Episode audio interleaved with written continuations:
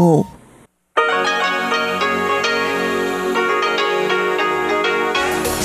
эфире Международное радио Тайваня. В эфире русская служба Международного радио Тайваня. Здравствуйте, дорогие друзья! С вами у микрофона Ольга Михайлова. Сегодня вторник, 9 марта, а это значит, что сегодня в эфире получасовой программы передач вы услышите выпуск новостей, передачу «Панораму культурной жизни» с Анной Бабковой и рубрику «Учим китайский с Лилией У». Часовую программу продолжит передача «Нота классики» с Юной Чень и повтор воскресного почтового ящика со Светланой Миренковой. А теперь к последним новостям.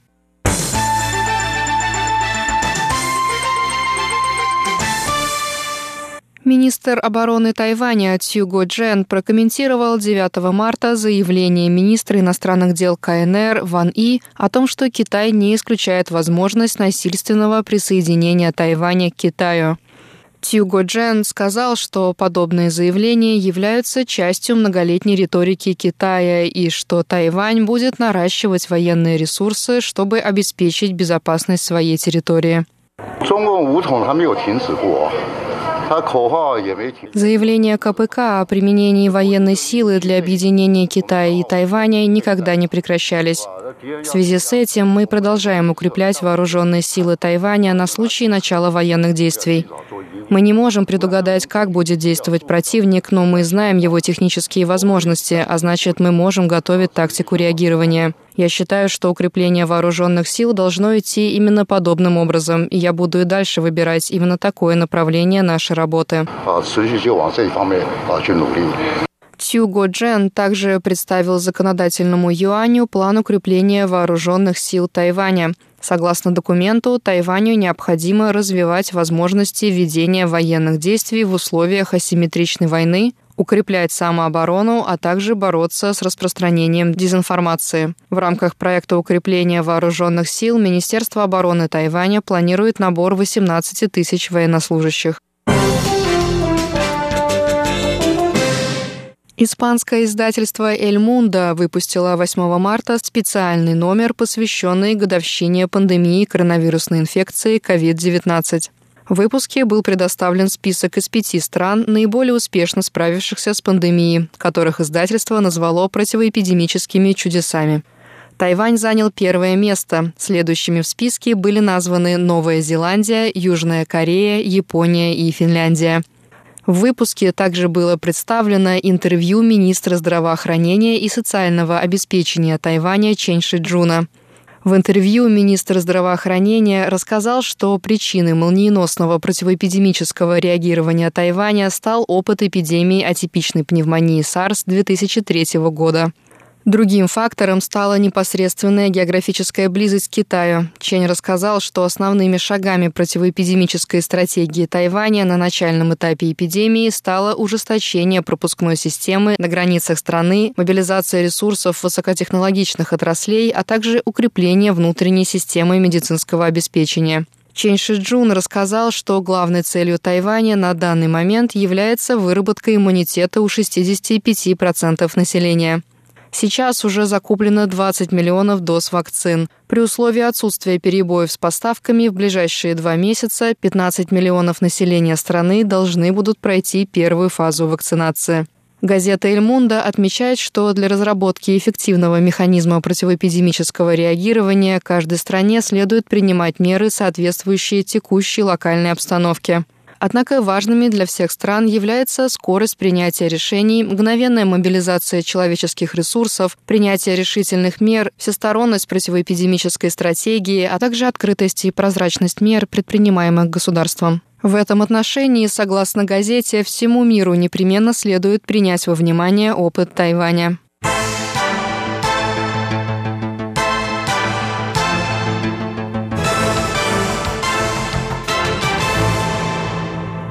Тайвань и Палау ведут переговоры о возможном открытии туристического коридора между двумя странами. На данный момент на переговорах обсуждается возможность отмены прохождения обязательного карантина после прибытия.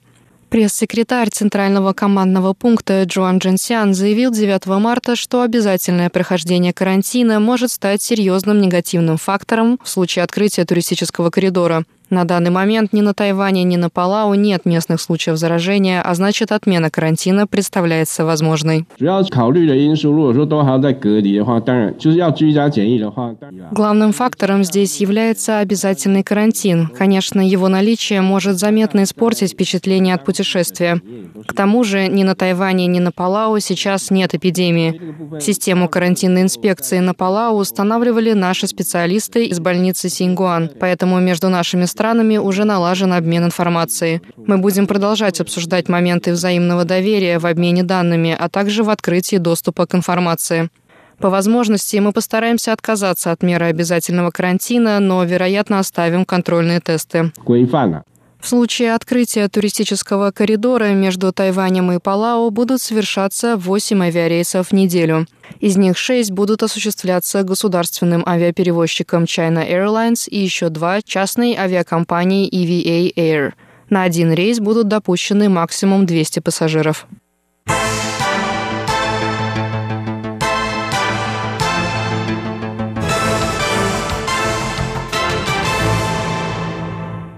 Управление водных ресурсов Министерства экономики сообщило 8 марта о нехватке водных ресурсов в районе Майнун южного муниципалитета Гаусюн. Около 4 тысяч семей, проживающих в районе, рискуют остаться без водоснабжения в связи с пересохшими водозаборными скважинами. В управлении сообщают, что вода в район Майнун будет доставлена в ближайшее время водовозами из северных районов. В управлении заявили, что для установки системы водоснабжения в районах, не имеющих доступа к естественным водным ресурсам, необходимо проведение работ по разработке подземных источников, а также по строительству системы водопровода. Тайваньская водопроводная корпорация заявила, что готова начать разработку водных ресурсов и закончить строительство водопровода в районе Майнун до конца текущего года, если местные жители будут согласны на проведение необходимых процедур. Причиной нехватки воды на юге острова стала продолжительная засуха. Летом 2020 года впервые с начала учета погоды на Тайване не было зарегистрировано ни одного тайфуна, что привело к снижению уровня воды в водохранилищах страны. По сообщениям Центрального метеобюро, обильных дождей не ожидается и с апреля по июнь, в период, считающийся сезоном весенних дождей на Тайване. Эксперты предостерегают, что остров приближается к самому серьезному за последние 56 лет кризису нехватки водных ресурсов. Управление водных ресурсов сообщает, что в шести водохранилищах острова уровень воды упал ниже отметки 20%. На этом выпуск новостей подошел к концу. С вами у микрофона была Ольга Михайлова.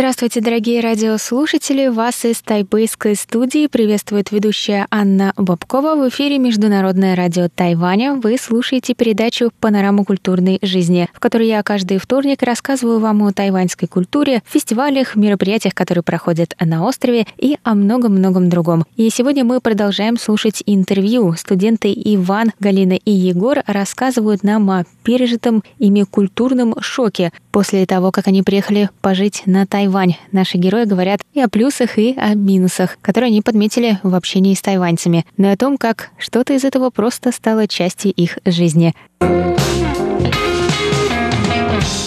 Я думаю, правильно очень сказал Егор про то, что это можно видеть как и плюсы и минусы. Это не только про медлительность, а про что угодно, мне кажется. Из вот этих шоков, которые мы испытываем, кризисов, которые у нас здесь проходят, много из этого я просто, я думаю, это хороший способ выворачивать это из минусов в плюс. Либо в свой плюс, либо просто пытаться увидеть плюсы вот в этом феномене, что с ним происходит. Потому что, да, мне изначально медлительность очень понравилась. И на Тайване она настолько везде, что на Тайване исключительно медленные эскалаторы.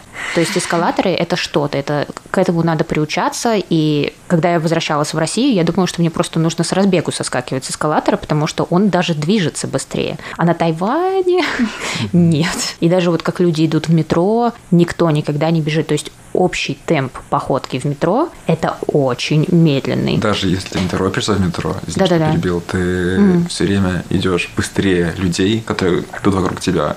Mm-hmm. Особенно если ты куда-то торопишься, ты просто летишь среди толпы. То есть как будто ты один куда-то опаздываешь, ты один поднимаешься по эскалатору с левой стороны, и там люди будут медленно подниматься, а ты даже если чуть-чуть опаздываешь, ну реально в метро просто несешься толпе. Полностью согласен. На улице то же самое. Люди идут очень неспешно, очень неспешно едят, неспешно собираются. То есть у нас было такое, что нужно после пары идти на ланч, и ты говоришь своим однокурсникам, давайте побыстрее, ребят, у нас всего час, там с 12 до часу. Этого недостаточно, потому что мы покинем аудиторию только в 12.30. Угу.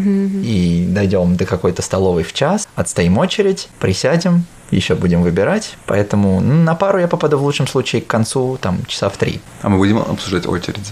Про очереди отдельно просто можно сказать, насколько тайваньцы любят стоять в очередях. И, например, даже если хочется на улице найти какое-то место, поесть, очень много можно увидеть мест, где стоит огромная очередь. Не обязательно это место шикарное. Иногда люди просто любят стоять в очереди, потому что им кажется, что где очередь, там круче, вкуснее и так далее. Вообще эту тему можно бесконечно развивать, и не про кафе, а про все что угодно. То есть можно стоять в очереди везде. С одной стороны, это большой плюс. Например, когда я приехал после Китая на Тайвань, я очень радовался, как люди умеют стоять в очередях, а, особенно в метро. В метро это удобно, когда ты стоишь у вагона, и сразу видно, где очередь, ты заходишь, никто не толкается, на выход почти так же. В Китае это просто безумный поток людей, где ты расталкиваешься их локтями, там чуть ли не дерешься в метро, и на выход, и на вход. На Тайване с этим все очень здорово. Но, с другой стороны, можно найти безумное количество примеров, где просто люди стоят в очереди, например, рядом с лифтом, чтобы постоять в очереди. На тот же самый эскалатор в метро люди будут просто стоять в очереди, пока он проедет, хотя можно уже по ступенькам спуститься или по левой части эскалатора пройти. Но у нас еще есть а, автобус, который последний раз, он уезжает часов в 11, да? И люди стоят, там есть вероятность, что точно не все сядут в этот автобус. Чтобы вы понимали, это микроавтобус Toyota, человек на 40. 20 нет, 40, на 40. там написано. Хорошо, да. как консервную банку 40 человек умещается, но с учетом того, что все Тайвань всегда будут своими ланчбоксами, с рюкзаками, с кучей пакетов и чемоданов. С зонтиками. Ну, по сути, это как маршрутка. Ну, маршрутка, да. да. По размеру, да. Наберется 25-30. Так вот, очередь длиной, наверное, метров 50 во все административное здание, и там, там очевидно... наверное, где-то три автобуса, да, тогда там, стояло? Там, очевидно, нужно, чтобы автобуса три. Но если даже приедет один автобус, люди все равно будут стоять и ждать, пока он отъедет, чтобы разочароваться и пойти пешком в гору. Это касается всех возрастов и абсолютно разных событий. Например, в клуб, если ты хочешь пойти в клуб, можно тоже стоять в клуб в очередь, там квартал, полтора квартала. Угу. И тут есть еще такая тема, что на имидж, скажем так, заведения или места влияет даже иностранцы. Да. Потому что очень часто я замечаю, что меня сажают или к окну, или куда-то поближе к входу, или просто случайно. У нас был с Галей случай, что мы э, с еще одним нашим другом зашли в завтрашнюю поесть даньбингов. Это китайский а омлет, блины. Место было пустое. Как только мы сели и заказали, оно внезапно набилось тайваньцами. Я не знаю, совпадение это или нет, но за два с половиной года мне кажется уже, что нет. Мне кажется, ты очень хорошо о нас думаешь просто. Я думаю, что может быть и совпадение, может быть и нет, но я вспоминаю о том, как меня тоже начинало потихоньку раздражать, что нас везде фотографируют. Не на улице, не на улице. Слава богу, здесь не как в Китае. В Китае нас фотографировали на каждом углу. Это совершенно другой вопрос. Мы говорим не про Китай. На Тайване, я имею в виду, когда нас в университете фотографировали на всех мероприятиях. Если мы куда-то выбираемся на один день с поездкой, мы поехали в музей, или у нас была какая-то лекция с особенным лектором, который пришел только ради этой лекции. В конце обязательно нужно, чтобы все встали на общее фото. И удалиться с этого фото особо невозможно, потому что оно обязательно для всех. И вот тайваньцы фотографируются везде, а если ты иностранец, то это ты будешь везде на этих фотографиях. И у нас просто была программа для иностранцев, мы учились на английском языке, и мы были все иностранцы, поэтому им это даже нужно было для отчетности, что они проводили какие-то с нами мероприятия. Это отдельно э, центр, э, который работает с иностранцами, потом все разные, те, кто нам предоставляют стипендии. То есть все эти люди должны видеть, что нами занимаются, грубо говоря. И поэтому все мероприятия бесконечно фотографировались. И если сначала было вроде весело первые несколько раз, потом, ей-богу, надоело, потому что мы как-то ездили на, на выходные куда-то, у каждого столба мы фотографировались, по-моему, по несколько раз. И я начала очень сильно раздражаться по этому поводу. Ты пытаешься сказать, что ты уже устал, кто-то начинает прям устно. У нас было, что у нас поднялся бунт по этому поводу, потому что нас зафотографировали, и у нас один из студентов, иностранец, естественно, сказал нашим менеджерам, что немножко устали от постоянных фотографий, а может, мы займемся тем, зачем мы сюда приехали. И это не только наш случай, то есть, как бы, я слышала, у других тоже такая проблема. Мне кажется, это у них тоже есть какой-то культ фотографии, потому что у нас был момент, когда профессор, вот мы закончили, по сути, э, семестр, и а, в какой-то момент я вижу сообщение в группе, когда человек, э, который отвечает за работу с профессором, он пишет, вот некоторые ребята не успели сфотографироваться с профессором, и сейчас он выделил определенное количество времени, когда он находится в библиотеке, чтобы ребята, которые хотят сфотографироваться, могли прийти и сфотографироваться. И для меня это такое, ага, что-то тут с фотографией есть свои особые отношения.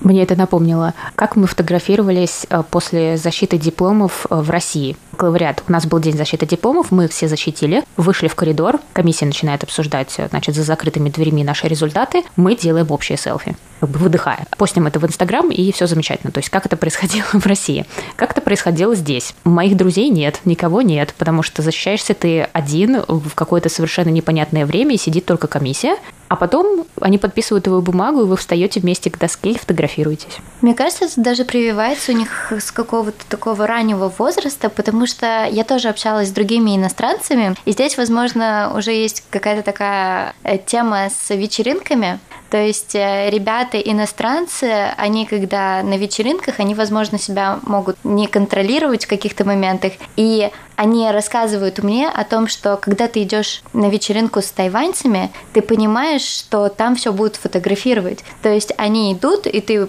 просто готовишься к тому, что селфи, селфи, селфи, здесь видео, тут видео, и здесь тебя запостили, там тебя запостили, и уже из какого-то, может быть, тесного круга с своими друзьями, где ты можешь веселиться, не думать о том, как ты себя ведешь, ты понимаешь, что в какой-то момент вот этот вот культ фотографии, он уже даже перекладывается на какой-то такой социум, то есть ты понимаешь, что вот здесь вот это часть того, как ты себя должен вести в обществе. У меня почти нет ни одной, мне кажется, фотографии с первого курса здесь, когда мы с друзьями куда-то вместе ходили без наших менеджеров. Ну, еще говорить про, например, а, ты затронул тему выпускных фотографий. Что интересно, я думаю, что это во всех вузах есть такая практика, что вариант...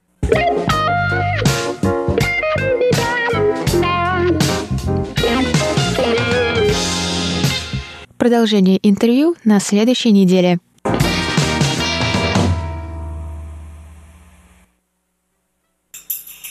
你好吗？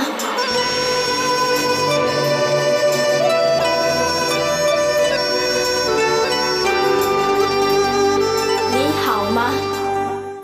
Здравствуйте, дорогие друзья! 大家好! У микрофона ведущая Лилия У.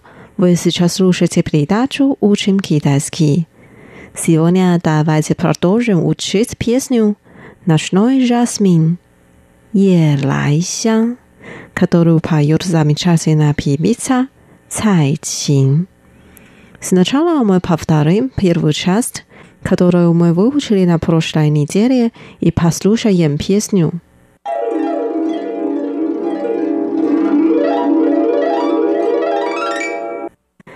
Южный прохладный ветер дует, на Нанфон Чуэй Лай Чин Лян. Тихонько поет соловей, 那夜莺啼声清唱。月下的花儿都入梦。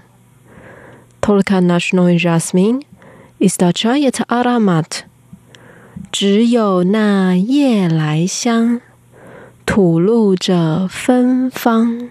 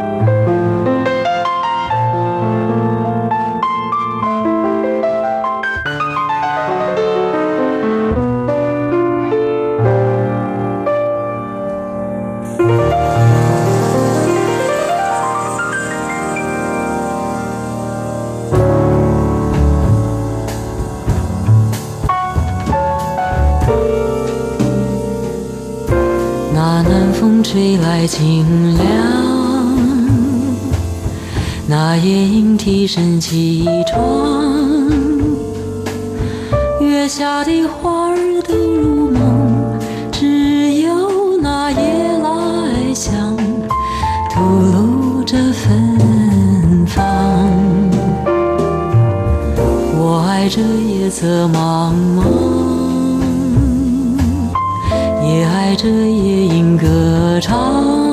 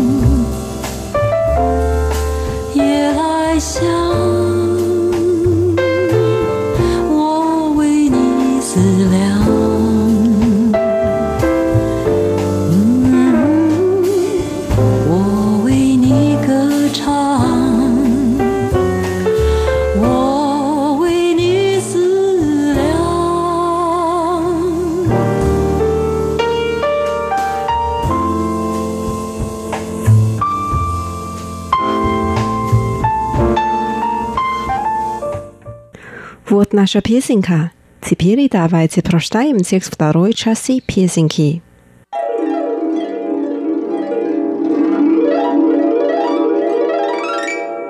Я люблю эту неясную ночь. 我爱这夜色茫茫。И тоже люблю пение соловья. 也爱着夜莺歌唱。 А еще люблю эту цветочную мечту，更爱那花一般的梦。Обнимаю и целую ночной жасмин，拥抱着夜来香，吻着夜来香。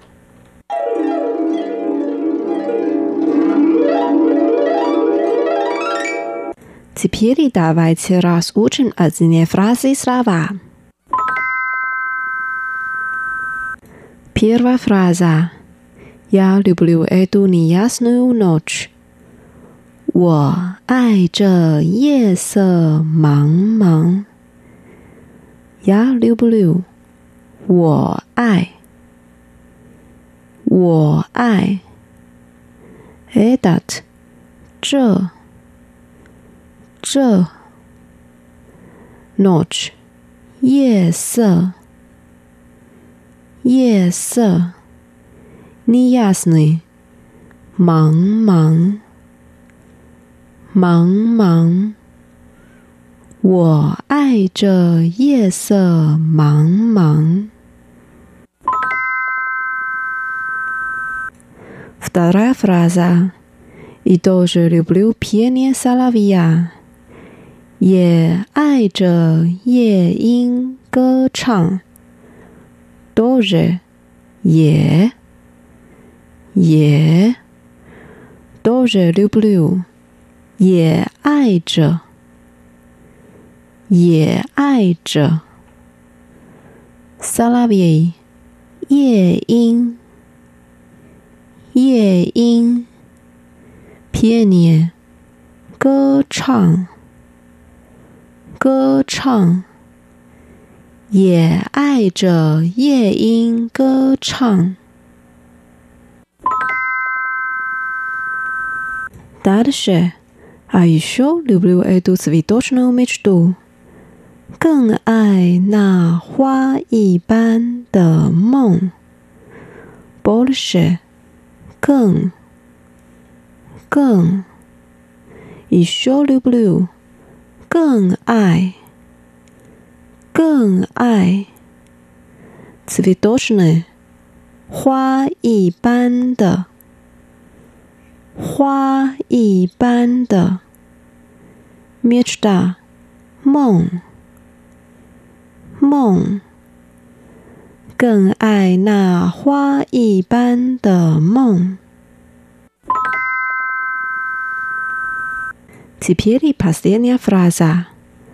Обнимаю и целую ночной жасмин，拥抱着夜来香，吻着夜来香。Обнимаю，拥抱着，拥抱着。Ночной жасмин，夜来香， 夜来香。Целую，吻着，吻着，拥抱着夜来香，吻着夜来香。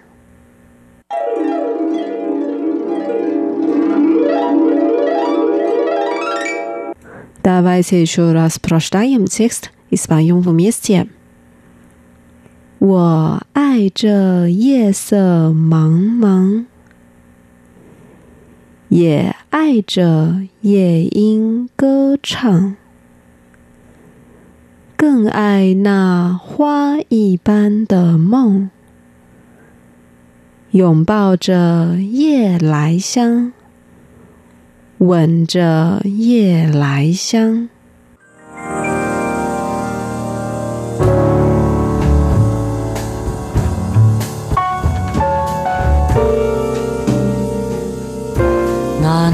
吹来清凉，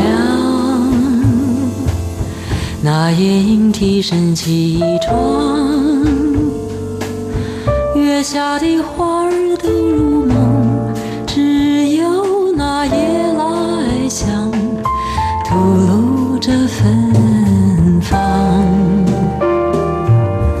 我爱这夜色茫茫。也爱着夜莺歌唱，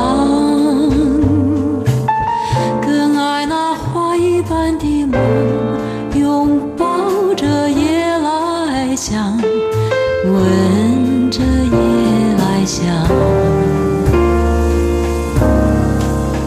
夜来香，我。 Дорогие друзья, с вами была Лилия.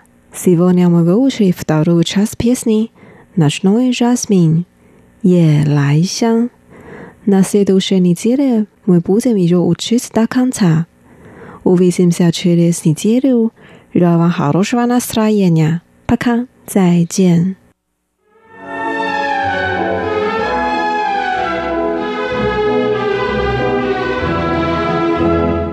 Здравствуйте, дорогие слушатели! В эфире «Нота классики». У микрофона Юна Чин.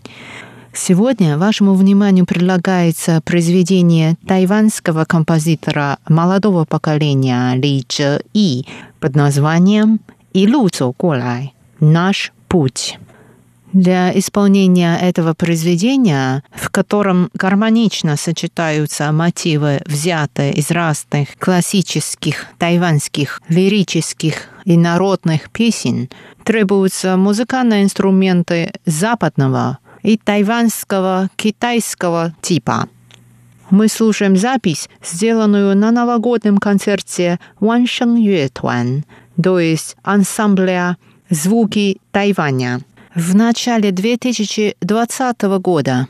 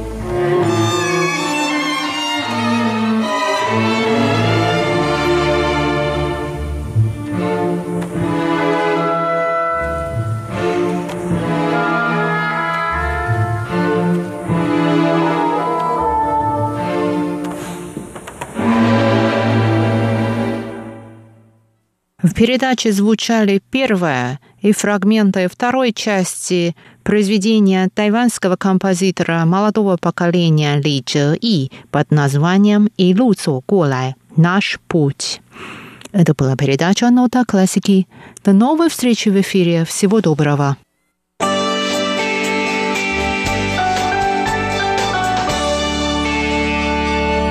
Здравствуйте, дорогие друзья! В эфире почтовый ящик МРТ. И у микрофона его ведущая Светлана Миренкова. Сегодня воскресенье, 7 марта, а значит завтра наступает Международный женский день. Я бы хотела пожелать всем нашим слушательницам солнечных дней, теплых улыбок, добрых поступков и искренних слов. Пускай весь день вас сопровождает только хорошее настроение. А на этой неделе письма и рапорты нам написали Дмитрий Елагин, Алексей Веселков, Михаил Бринев, Игорь Макров, Александр Пруцков, Анатолий Клепов, Александр Мядель, Александр Юрин, Хуат Сабер, Николай Егорович Ларин, Альберта Коновай и Дмитрий Кутузов. Напоминаю, что нас можно слушать на двух частотах. На частоте 5900 кГц вы можете прослушать нашу получасовую передачу с 17 до 17.30 часов по UTC, а на частоте 9490 кГц нашу часовую передачу с 11 до 12 часов по UTC.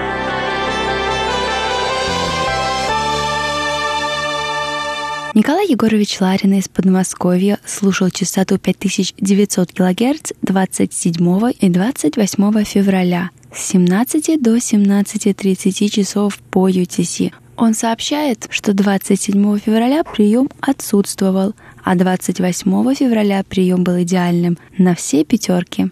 Дмитрий Кутузов из Рязани слушал эту частоту 24 февраля с 17 до 17.30 часов по UTC. Он пишет, что прием был хороший. По шкале СИН по его оценке 4-5-4-4-4.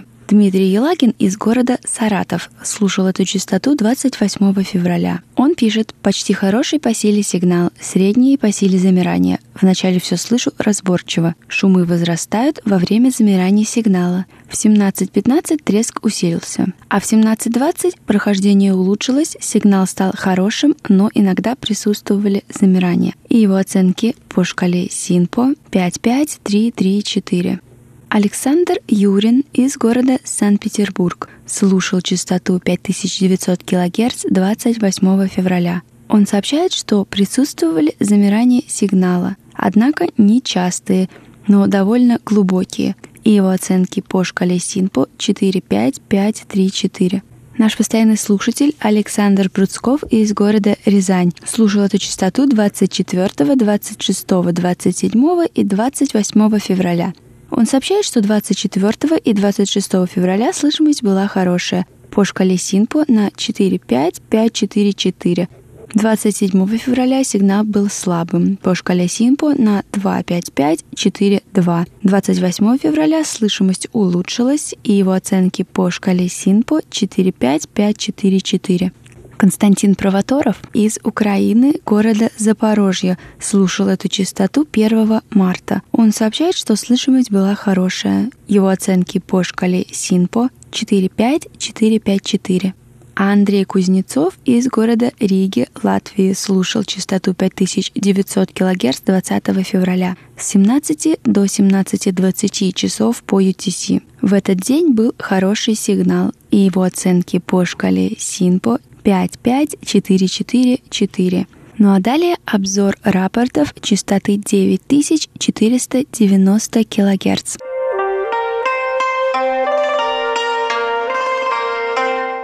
Алексей Веселков из города Бердск слушал частоту 9490 кГц 24 февраля с 11 до 12 часов по UTC. Он пишет, что слышимость была плохая по шкале СИНПО на 2-4-3-2-2. Также эту частоту слушал Андрей Папи из города Томск. 4 марта он настроился на нее в 11 часов по UTC и слушал до 11.59. Он пишет, что впервые за последние 4 года было хорошее качество сигнала, однако присутствовали сильные и частые кратковременные шумовые включения технического характера. И его оценки по шкале СИНПО 4-5-4-4-4. Роман Новиков из города Орел слушал эту частоту 2 марта. Он сообщает, что на частоте 9490 кГц прохождение сигнала сильно ухудшилось. Этот диапазон просто забит атмосферными шумами. Также он спрашивает, а известна ли уже новая частота вещания на летний сезон взамен нынешней 9490 кГц.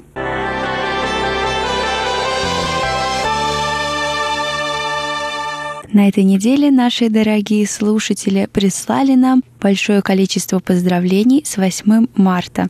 И я бы хотела зачитать некоторые из них. Наш постоянный слушатель и монитор Анатолий Клюпов пишет. Дорогие дамы русской службы Международного радио Тайваня, желаю счастья и любви. Они дороже всех подарков, и пусть все сбудутся мечты в прекрасный день 8 марта. А Дмитрий Балыкин пишет – Поздравляю весь преимущественно женский коллектив русской службы МРТ с праздником 8 марта. Дорогие девушки, на ваши плечи легла нелегкая задача информировать русскоязычных слушателей о прекрасном острове Формоза. Получается это у вас просто замечательно. Так держать. Желаю вам крепкого здоровья, удачи, счастья, любви и отличного настроения во все времена года. А Николай Пригодич пишет «Сердечно поздравляю лучшую и прекрасную половину коллектива Международного радио Тайваня, а также всех ваших слушательниц с международным весенним праздником 8 марта.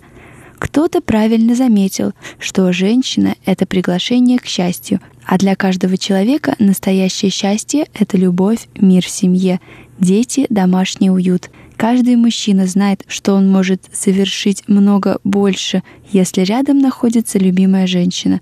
Спасибо вам за понимание и поддержку, за мудрость и выдержку, за теплоту и нежность, за верность и мужество, за умение делать мир благороднее и добрее.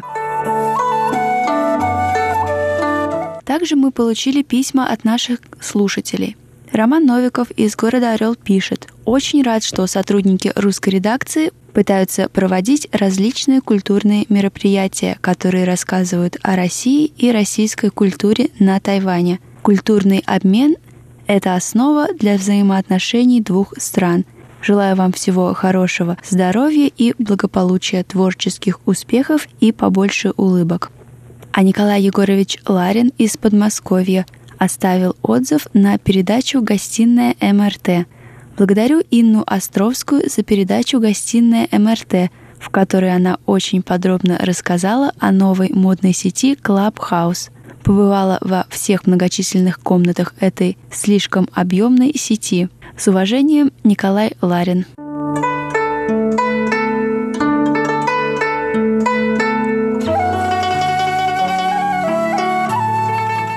А у меня на этой неделе все.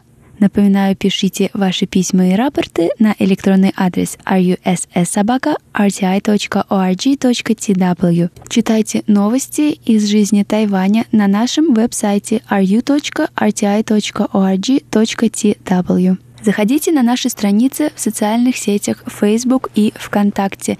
Пишите комментарии. Также принимайте участие в вопросах на странице ВКонтакте.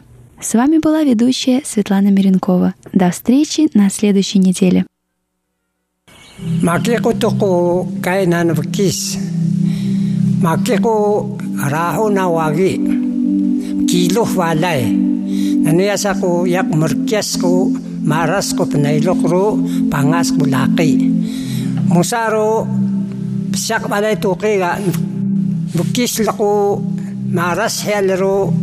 Lakoy tunuh niya uwi lah. Kaya sa mokito kiro, niya kuwa. Rekes ko, laki liru, haya mo sa isimiyunaw sumbu. Wawagi. Kaya sa sinah mo ang